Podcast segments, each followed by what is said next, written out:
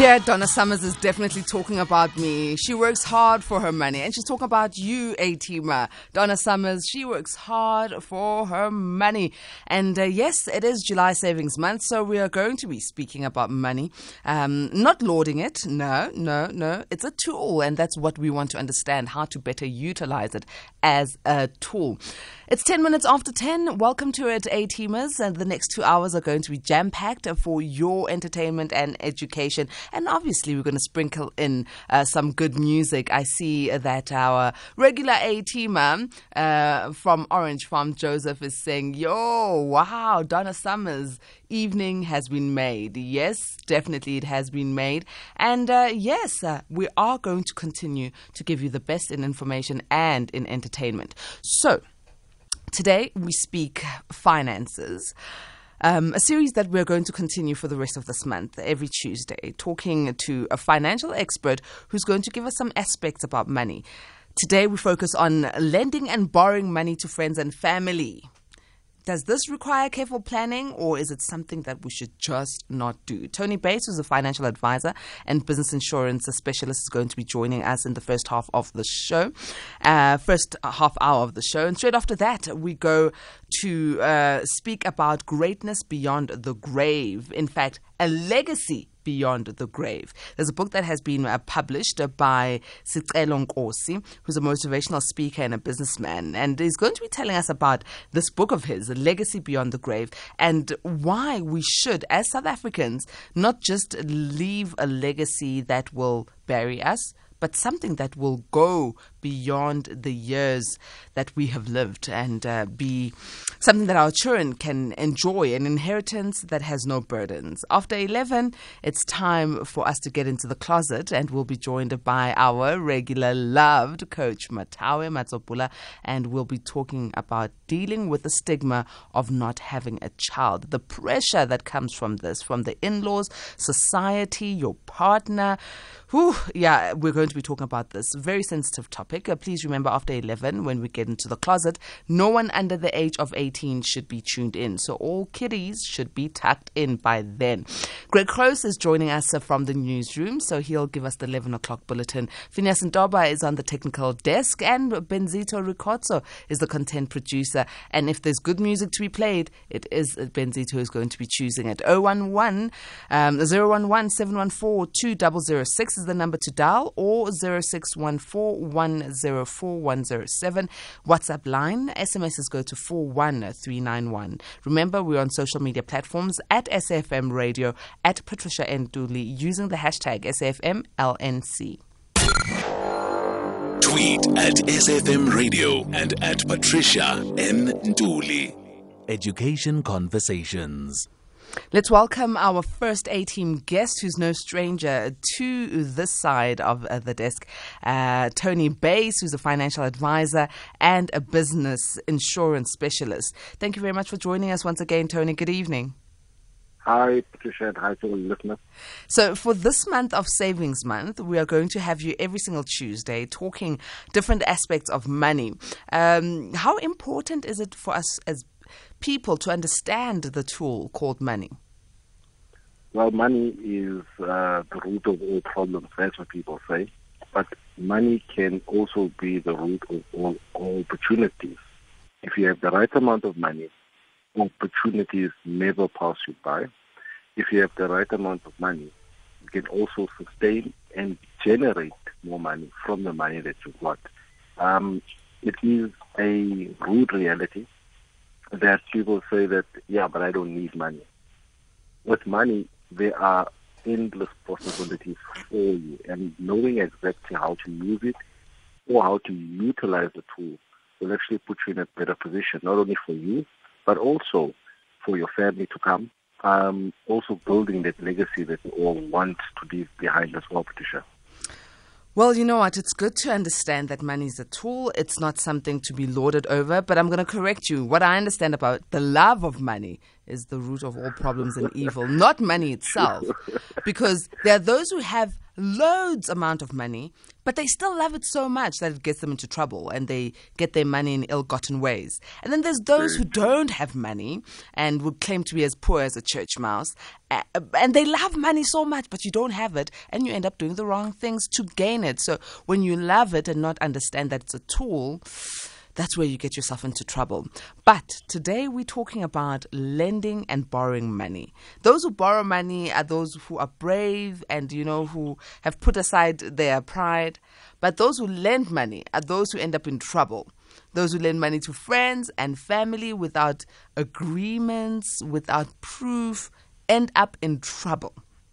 I know I've seen a lot of, um, especially on Twitter, people uh, w- were complaining on some threads saying that, you know, so and so owes me money and they then blocked me. They are not answering my calls. They're not answering my SMSs. And others have claimed, no, you did not give me that money. When? When? What was the proof? Because the money was given via cash. So people are crying foul because friends and family have done, done them in for lending money. How do we best handle this?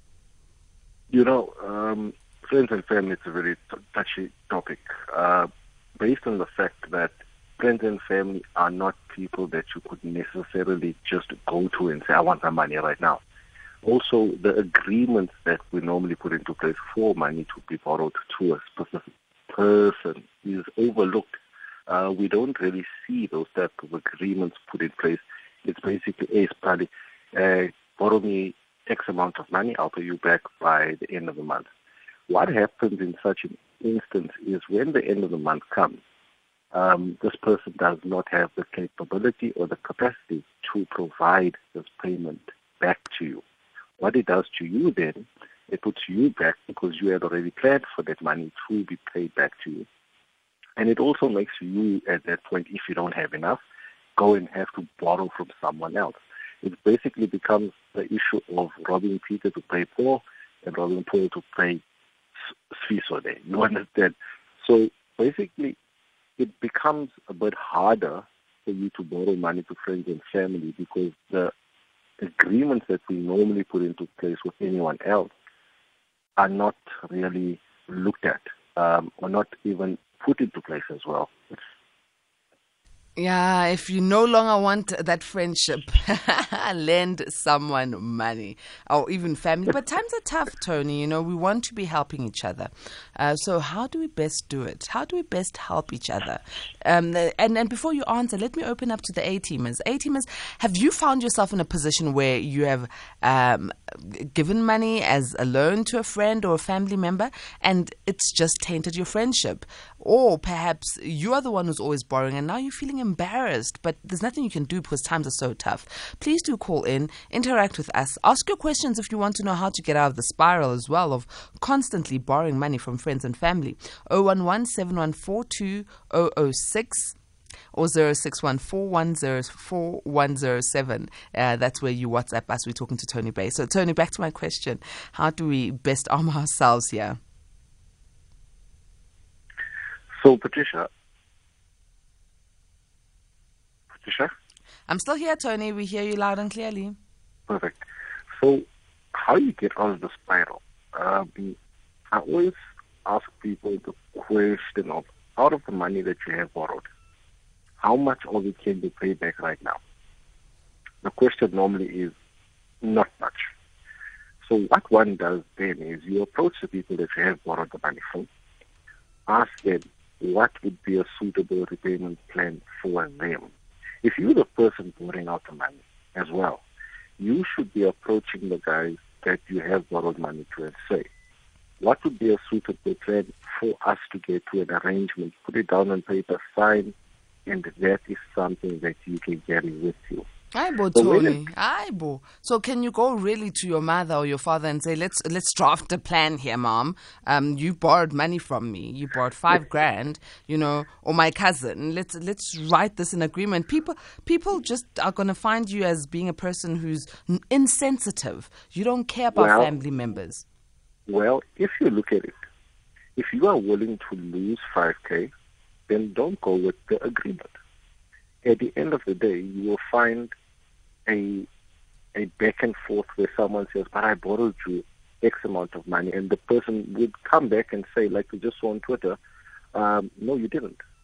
It basically just takes away the element of having to argue about money that was borrowed, whereas you have a fact and you have the proof that you can actually show the person that yes, we did agree on this.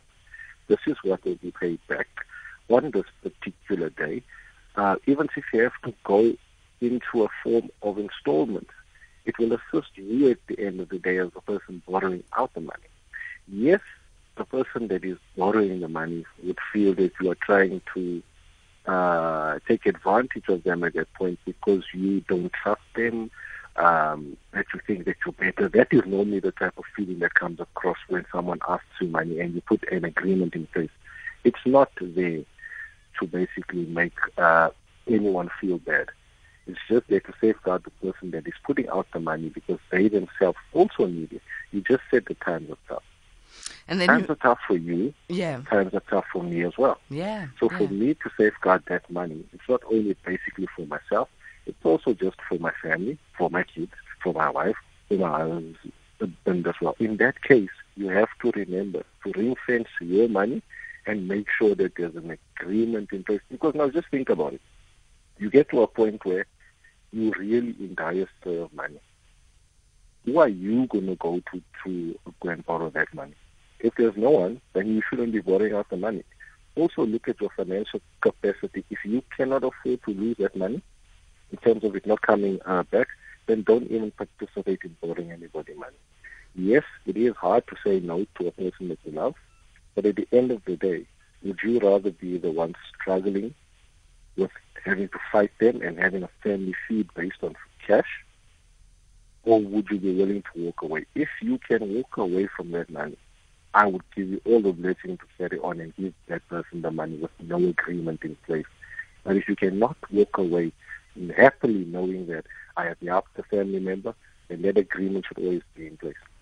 We're talking to financial advisor and business insurance specialist Tony Buys. It is 22 minutes after 10. We're talking about lending and borrowing money to and from friends and family. And um, yeah, maybe this requires careful planning. It requires some agreements, but it is one thing that can really, really you know, drive a wedge between people. If you've had such an experience, please send us your WhatsApp on 0614104107 or call in on 011 SMSs go to 41391. I want to hear your experience. I'll share experience of mine, a recent one, as a matter of fact. And then, uh, yeah, maybe we are in the same boat. You are able to say no, uh, politely so, because you know the repercussions afterwards. Let's go to a voice note from an A teamer. Good evening, Patricia and the guest. Hey, the subject is so sensitive. Because for me, I'm so hating. I borrowed my brother in law money. It was a little less than 10,000 rands. And we agreed that he's going, he was going to return it in three months. He wanted to start a project of a business. Now, it's one and a half years you see, the worst part is that he is a brother to my wife. It's one and a half years now. The money has never been returned. I have tried to speak to him. Sometimes he avoid me. What must I do for my man to come back? What must I do? When I gave him, I was trying to help him so that he can start something. But now, yo, it's horrible. Yeah, Tony, you see. Now, these are the circumstances we try to avoid. But here's A-Teamer who's in the circumstance. How does he go about it? I mean, this is his brother in law. Mm. So that's a bit of a touchy one because uh, you know what they say, Patricia happy wife, happy life. Um, I also think this would put a wedge between him and his wife if he does pursue or persist on the money being paid back. But in essence, it was given as goodwill and it has to be paid back in good faith as well. What he can do is he can approach his brother-in-law and say, look, it's been a year and a half. What is the recourse in terms of how do you think uh, we can settle this? Based on the agreement that we established at that point, that could be put down in paper. It can even be signed at a police station to make sure that it's legally signed in front of the person that can witness it. And from that point, that payment arrangement can be withheld, with both parties being happy as well. When I say both parties being happy, the person that has borrowed out the money will be 100% happy because he has had to wait a year and a half. But the person that's paying it back um, will be fulfilling his duties, which is returning the money which was given to him on an agreement of it being returned either as is with a bit of interest or profit to it. Uh, but the avoiding tactics, though, Tony, and this is family, so if you start badgering them or even start bringing in a legal recourse, the wife is clearly not going to be happy because that's her brother. So it's a touchy one. And I just think perhaps neither lender nor borrower be, as the good book says. Let me go to another voice note. Hi, good evening, guys. Hope you well. So, a lesson that I've been taught is you never lend money to anyone, not family, not friends, not colleagues. You give it to them. You don't tell them you're giving it to them, but you give it to them. If they pay you back, they pay you back. If they don't, you gave it to them anyway, so you've got nothing to lose. Bottom line is, if you can't afford to give it to them, you can't afford to lend it to them. Take it easy. Cheers. Yeah, A-Teamer, you've got my philosophy. Ben is saying viva to you. You know, we are all concurring with you. I love this A-Teamer. If you can't give it, don't borrow it. Just, just don't lend it, you know. Give it, give it, because you can afford to lose that amount of money so that you don't have grudges between you and family and friends and colleagues. And I love that philosophy. Yeah, it makes a lot of sense and it could make your life a lot easier as well. Because at the end of the day, it goes back to the principle if you cannot lose it, don't do it. Yeah, yeah. Anonymous is on the line. Good evening, A-Teamer Anonymous. Good evening to you, Patricia, and your guest. Lovely topic. Patricia, you know what? Never lend money. You always say bad friendship. mm, mm. 100% correct. I'll tell you why. I bought a property and I gave uh, a member of my family a, sh- a share and he's supposed to pay his share of the property, which he didn't do. And I, and I had to pay off the property myself and never got that share back. So I had to just give it to them, like your earlier caller said, give it to them. I had to give it to them just to keep the peace because I couldn't fight for the rest of my life for what's rightfully mine. You know, and uh, I know a lady in um, um, She actually committed suicide. She uh, she she lost a job. She didn't have couldn't survive. No money to survive right? And she had committed suicide together with her four children, but two survived uh, the, the, the the problem because she'd taken so much of loans from the loan shark, and they were standing on her throat at all times. So she didn't know what to do, where to turn. She went to her family. She phoned the families and told she wants to commit suicide because she's got accounts, and everybody ignored her, and they didn't help her, and she eventually committed suicide. And I think Mrs. Cece Zikalala's wife was there with some groceries and some food and whatever for, you know, at their house, at their place of residence. Mm. But that's the history of the person, you know. That's why I rather give it to the person if they're poor. Right, I collected some money for some family that was having problems with, with light billing of accounts, and I collected some money as, uh, you know, from all the families as donation you know, I said, uh, give it to me, please, because we have to take out uh, like zakah, you know, uh, to give to the poor. So I said, give me your zakat. This person really needs it, and he's got his lights cut, and he needs a thousand five hundred. So I made up a thousand five hundred, and I gave it to the person. I said, this is the money. Go pay your light account, and you know, the sort your problem out. So uh, we didn't. That's not uh, the zakah is like to give to the poor.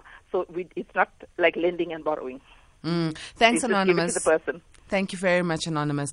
Tony, here's a question here from Don Bushill who says, How much does one take before you hand a family member over to the police when fraud and theft are involved? Do we have to report when it's 200,000 plus? Is this the law? So you can actually go to um, small claims court if it's anything over 12,000. When it is above 300,000, then you would be in a different court um, application altogether.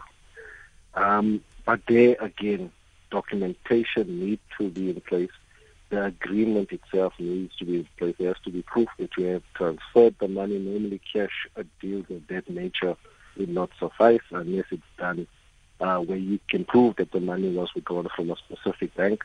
Uh, someone can witness it as well. So yes, there are legal routes that one can take, but one has to make sure that um, you actually follow due course as well. Okay. Due course needs to be followed. De Beers, uh, who's in Middelburg in Mpumalanga, says, I borrowed my uncle 40,000 Rand to build his house in 2013. Up until now, he didn't pay me and told his 19 year old uh, girl to not talk to me. Shoo. So now it, it, it goes deeper, you know. he made uh, gave some money to uncle. Uncle is now saying, "Hi, well, no one's going to talk to you in my family." and so my little story is an ex-colleague of mine, and you know where I used to work, right? yeah. An ex-colleague of mine who I've not spoken to for about two years. Odd, you know, not even a hi. Um, how are you doing? Just calls and says, I need your help, borrow me money. I've been busy this month and well, you know, we get paid on the 25th, you get paid on the 31st, and I'm sure you've got money because it's the 31st today. So, Patricia, borrow me money. I don't have money to get to work. okay. Colleague, unfortunately, I can't help you because I'm a very honest person. Unfortunately, I can't help you. Uh, I do budgets and my budget just doesn't allow the next thing, the same person is posting, drinking, going out, new bags, new shoes. So clearly I was going to be robbed here. so yeah, that's my story. That's what I went through. Um, I, I, like this was literally a month or so ago. So yeah, it's either you're honest or you give the money, like our A team said. But Tony, thank you so very much. Uh, just one last tip on uh, this issue of lending and borrowing money. In closing, I would say that if you are in a position where you have overborrowed money, because it's easy to say give it, but if you are in the position of a person that has taken too much, or taken too much um, that you can't chew it all, rather approach the people that you have taken the money from. Make personal agreements with them.